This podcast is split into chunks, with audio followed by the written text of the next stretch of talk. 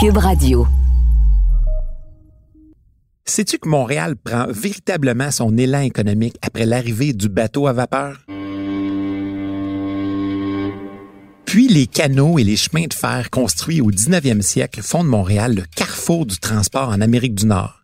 C'est ainsi que tout naturellement Montréal est devenue la capitale du Canada. Elle a été pendant six ans. Mais pourquoi est-ce Ottawa aujourd'hui notre capitale?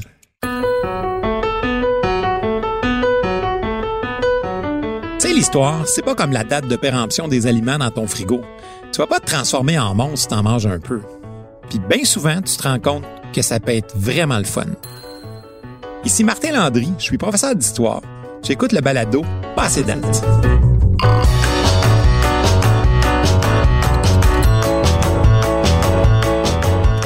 Aujourd'hui, le thème de l'épisode est Montréal, capitale du Canada. Pourrais-tu imaginer aujourd'hui des opposants au gouvernement se réunir pour manifester, lancer des roches au premier ministre ou des cocktails Molotov sur notre Parlement? Les édifices des parlements représentent un symbole super important dans nos démocraties. Quand ils sont menacés, c'est toute la vie démocratique qui en est affectée. Sais-tu qu'il y a un peu plus de 200 ans, le Capitole à Washington a été incendié par les troupes britanniques? Mais une des attaques les plus dramatiques dans notre histoire est celle du Reichstag. C'est le Parlement allemand. Il est totalement détruit par un incendie criminel en 1933, probablement allumé par un nazi. Tu connais la suite de l'histoire.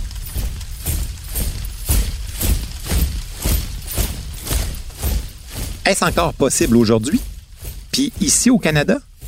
Ben oui, souviens-toi qu'Ottawa a été la cible d'une attaque armée meurtrière qui a touché le cœur de la démocratie canadienne, puis pas plus loin qu'en octobre 2014. Que dire de celle qui a eu lieu en 1849? Il y a plus de 170 ans, des milliers d'hommes en colère se sont attaqués à la démocratie en détruisant le Parlement du Canada uni. Le savais-tu? À l'époque, ce Parlement était situé à Montréal. Cette violente agression sur le siège de la démocratie aura d'importantes conséquences sur l'avenir de la politique canadienne. Entre 1841 et 1843, la ville de Kingston est le centre politique et la capitale du Canada uni. Après l'adoption de l'acte d'union, Toronto et Montréal auraient souhaité obtenir ce titre de capitale, mais Kingston a été un chouette compromis parce que positionné entre les deux grandes villes canadiennes. Pourtant, à Kingston, il n'y avait même pas de Parlement. Durant les années où le Parlement y siège, les députés devaient débattre dans un ancien hôpital. Rapidement, les parlementaires vont protester. Manque d'espace pour exercer leurs fonctions, manque de logements convenables. Ils pestent même contre la mauvaise qualité de l'eau à Kingston, qui, dit-on, provoque des maux de ventre, probablement dus à la présence de chaux et de calcaire dans le sol de la région. C'est dans ce contexte qu'en 1843, la capitale quitte Kingston pour Montréal, où, là non plus, il n'y a pas d'édifice parlementaire à l'époque. Pour bien comprendre mon histoire, tu dois savoir ce qu'est la responsabilité ministérielle. C'est un principe fondamental dans notre système politique. Il signifie que le ministre répond des faits et des gestes du ministère qu'il dirige. Un gouvernement responsable est un gouvernement dont les membres sont choisis parmi les députés du parti politique majoritaire à la Chambre d'Assemblée, donc élus par la population. Je déclare sous serment que je remplirai mon devoir de ministre de l'économie. Avec ce principe, le gouvernement doit toujours garder la confiance de la Chambre qui, elle, représente le peuple, sans quoi il devra être remplacé.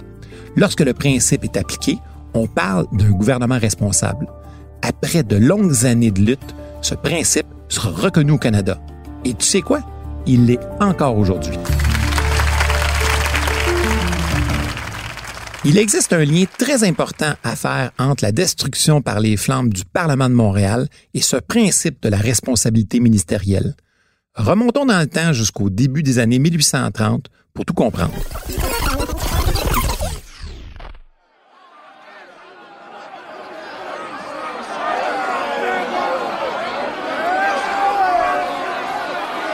Suite aux révoltes patriotes Londres fait envoyer en mai 1838 un nouveau gouverneur général, Lord Durham. Il a pour mission d'enquêter sur les révoltes et proposer des solutions au Parlement britannique. Dans son rapport, il recommande principalement deux choses, soit l'union du Haut et du Bas-Canada, ainsi que la mise en place de cette fameuse responsabilité ministérielle. En établissant l'acte d'union en 1840, Londres met en place la première des recommandations, mais rejette cependant la deuxième, la responsabilité ministérielle.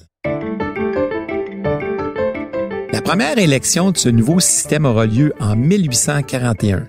Dans ce nouveau système politique du Canada uni, on prévoit l'élection de 42 députés pour représenter les électeurs du Canada-Ouest et le même nombre pour le Canada-Est. Grosse injustice parce que la population du Canada-Est, à peu près le, Québec d'aujourd'hui, était beaucoup plus nombreuse. Dans ce système, les députés partagent le pouvoir d'adopter des lois avec une autre chambre, le Conseil législatif.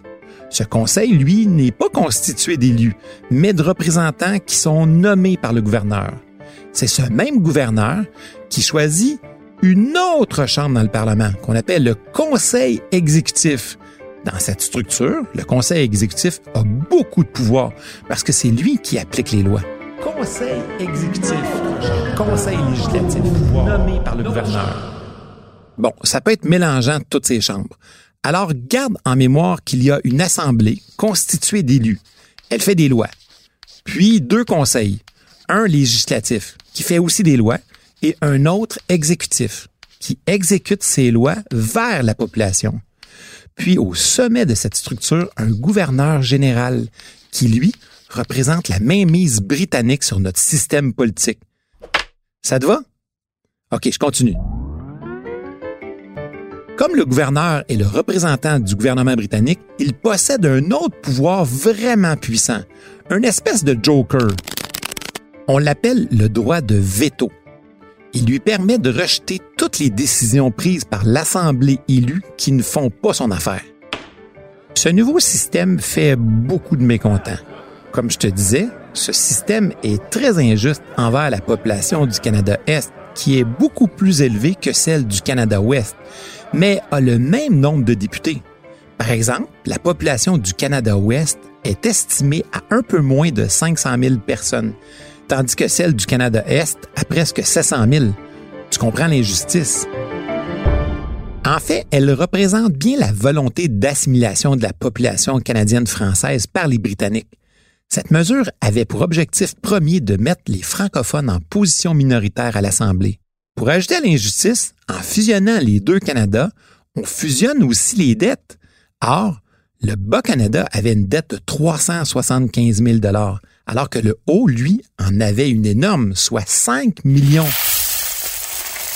Avec les intérêts annuels qui s'ajoutaient de 224 000 une dette contractée pour creuser les canaux et construire les routes du Haut-Canada. Finalement, pour ajouter au mécontentement, au début des années 1840, la ville de Québec perdait son titre de capitale nationale. Bref, le nouveau système politique déçoit, parce que le véritable pouvoir demeure entre les mains d'une certaine élite nommée par les autorités britanniques. Si au lendemain de l'application de cette nouvelle constitution, la ville de Kingston est identifiée comme capitale, rapidement, on demande de transférer le siège des décisions à Montréal. C'est ainsi que tout naturellement, on déménage le gouvernement du Canada dans la ville la plus populeuse et surtout dans la capitale économique des deux Canadas. Situé au point de rencontre des voies océaniques, Montréal s'impose tout naturellement comme point de convergence entre les marchés américains et britanniques. Entre 1843 et 1849, le Parlement canadien a toutes les raisons de s'installer à Montréal, dans le bâtiment le plus majestueux de la ville, le marché Sainte-Anne. C'est ainsi que Montréal devient la capitale politique du Canada.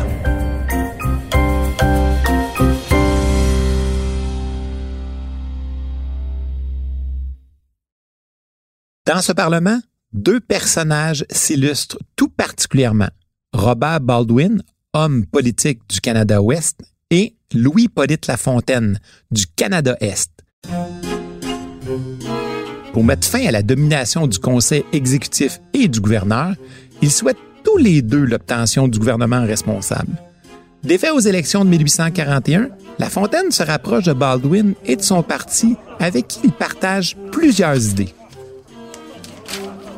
L'année suivante, Baldwin offre un siège à La Fontaine dans une circonscription de Toronto et lui permet d'être élu. Les deux politiciens sont conscients que l'union de leur parti va permettre d'obtenir une majorité parlementaire à la Chambre d'Assemblée. Pour que ça fonctionne, camp doit faire des compromis. Les réformistes de La Fontaine acceptent le système de l'Union et délaissent de nombreuses revendications des patriotes les plus radicaux tandis que les réformistes de Baldwin consentent à respecter l'identité culturelle et la langue des Canadiens français. Cette alliance leur permet d'obtenir la majorité des sièges à l'Assemblée dès 1842 et d'être invités à faire partie du gouvernement. Même si les réformistes perdent les élections en 1844, ils sont réélus trois ans plus tard, en 1847, avec une majorité écrasante, les deux tiers des sièges. Cette année-là coïncide avec la nomination de Lord Elgin comme nouveau gouverneur général. C'est aussi une période au cours de laquelle la politique économique de la Grande-Bretagne se modifie considérablement. Au cours des années 1840, l'Angleterre abandonne sa politique protectionniste qui avantageait les exportations des produits coloniaux pour se tourner progressivement vers un autre système économique, le libre-échange. Par exemple, à cette époque, l'Empire britannique abandonne ses lois sur les céréales, les Corn Laws. Les mesures qui garantissaient une certaine protection des prix aux marchands de la province du Canada. Avec ces changements, il semble très opportun pour la Grande-Bretagne d'accorder doucement un peu plus d'autonomie à ses colonies.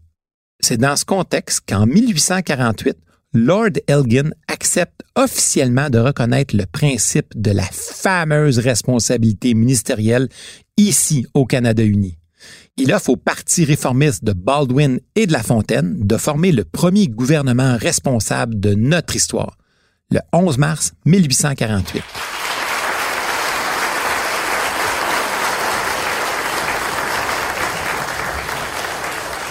Dorénavant, les membres de l'exécutif sont choisis par le chef du parti majoritaire. Le conseil exécutif doit toujours conserver la confiance de la Chambre d'Assemblée pour gouverner. Le principe de la responsabilité ministérielle est rapidement mis à l'épreuve.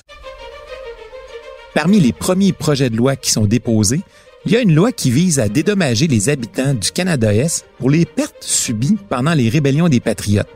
Les conservateurs, ou les Tories, s'opposent farouchement à ce projet de loi. Pourtant, une loi similaire avait été votée pour dédommager les habitants du Canada-Ouest quelques années avant. Le débat qui s'ouvre entre les réformistes et les Tories le 13 février 1849 sur le bill des indemnités sera l'un des plus virulents de l'histoire parlementaire canadienne. Durant les débats, on entendra toutes sortes de choses. Par exemple, le député Gugy de Sherbrooke dira Indécent, voilà le mot, indécent et immoral de puiser à pleine main en un fonds alimenté par des protestants pour le paiement d'indemnités à des catholiques.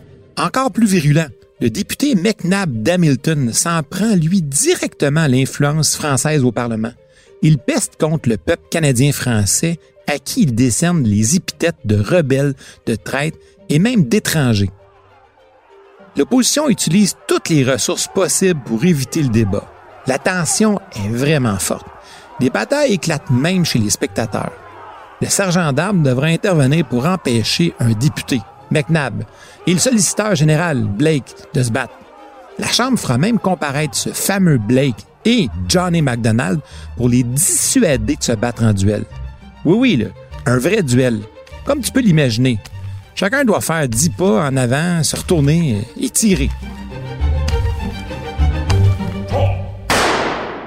Le débat n'est pas moins acrimonieux à l'extérieur du Parlement.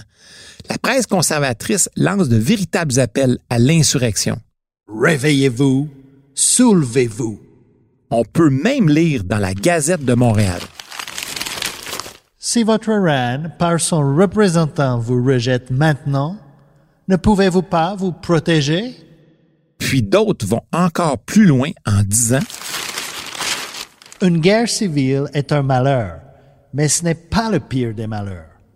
Il vaudrait mieux pour la population britannique du Canada qu'elle subisse 12 mois de bataille et perdit des milliers de vies plutôt que de se soumettre pendant dix longues années encore à ce mauvais gouvernement dominé par les francophones. La loi sera votée par les députés à l'Assemblée législative du Parlement de Montréal le 9 mars 1849. 47 pour, 18 contre. Les conservateurs qui ont voté contre sont furieux et essayent par tous les moyens de convaincre le gouverneur Elgin de rejeter le projet de loi, comme il pouvait normalement le faire avant la responsabilité ministérielle. Mais avec l'accord de Londres, Lord Elgin sanctionne la loi et son geste hautement symbolique reconnaît par le fait même la responsabilité du gouvernement. Quand même un personnage important de notre histoire politique, ce Lord Elgin. Chauffé à bloc par les médias anglophones depuis plusieurs mois, la marmite saute le 25 avril. Quand le gouverneur Elgin descend à Montréal pour sanctionner la loi, Elgin va quitter le Parlement sous une pluie de projectiles.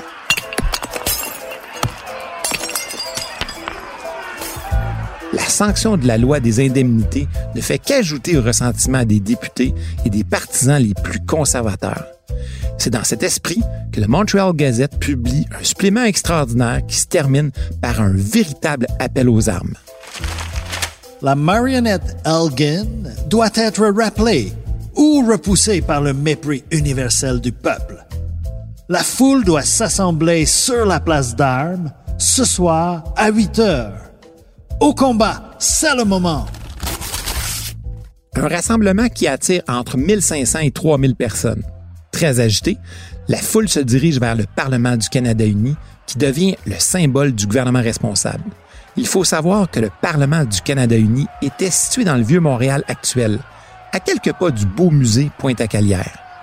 Portés par la colère, les manifestants déclenchent une émeute et mettent le feu au Parlement. Les membres du gouvernement doivent évacuer l'endroit à toute vitesse. Voici comment Amédée Papineau, ben, le fils de l'autre, témoin de la scène, décrit la situation dans son journal personnel. Au milieu d'un discours de M. Lorrain, l'émeute arrive du champ de Mars, se répand et entoure le palais du Parlement. Et, en un signal donné, commencent les hurlements les plus sauvages et une grêle de pierres démolit en un instant tous les carreaux des fenêtres et brise la plupart des réverbères à gaz qui éclairent l'intérieur. Dans leur colère, les émeutiers empêchent les pompiers de se rendre sur les lieux. Pas une goutte d'eau sera lancée sur le Parlement en feu. On raconte même que le matériel pour éteindre le feu a été saboté par les émeutiers. Quant à l'armée, elle se pointe deux heures plus tard en intervenant que très mollement. Résultat, l'édifice du Parlement et sa bibliothèque sont en ruine. Les 30 000 documents, livres et manuscrits datant des débuts de la colonisation sont détruits. À tout jamais. Un précieux trésor de notre mémoire collective s'envole en fumée. Le Parlement ne sera pas le seul bâtiment saccagé par ces intolérants Tories. Le lendemain, plusieurs commerces ainsi que les résidences de nombreux députés de la rue Saint-Antoine sont vandalisés. Les locaux du journal du Parlement, le pilote, sont également détruits. Même la maison du premier ministre, La Fontaine, est saccagée. La tension règne tout l'été, avec quelques épisodes d'émeutes plus ou moins contrôlés par les forces de l'ordre. Le calme revient lorsque le Parlement quitte Montréal pour Toronto en septembre 1849. L'incendie du Parlement du Canada uni de Montréal en 1849 confirme définitivement l'obtention de la responsabilité ministérielle, mais entraîne aussi le déménagement du Parlement dans une autre ville. Après le terrible incendie, les députés se réuniront quelque temps au marché Bon Secours. Mais cette violence a convaincu bon nombre de députés que Montréal ne convient plus pour abriter le siège de la capitale.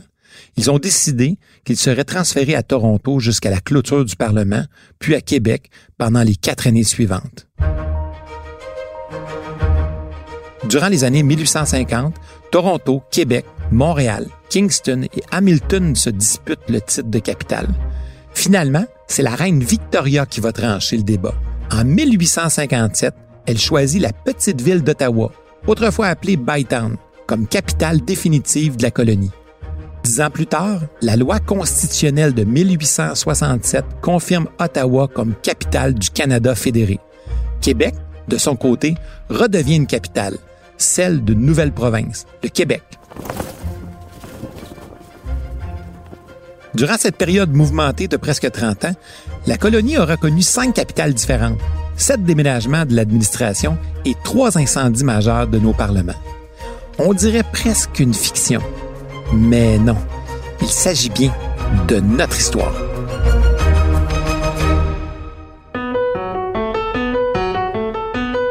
Tu sais, si tu veux pas être passé date, c'est important des fois de regarder un peu en arrière, d'essayer de comprendre le passé pour mieux voir où tu vas aller. J'espère que tu as apprécié. Je te donne rendez-vous au prochain épisode. Salut!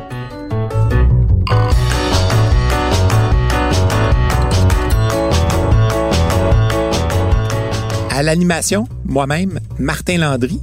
Au texte et à la recherche historique, j'ai été épaulé par Raymond Bédard et René Achin. Au montage, Philippe Séguin. À la réalisation, Bastien Gagnon-La France. Diffusé en collaboration avec la Société des professeurs d'histoire du Québec, ce balado est une production de Montréal en histoire et de Cube Radio.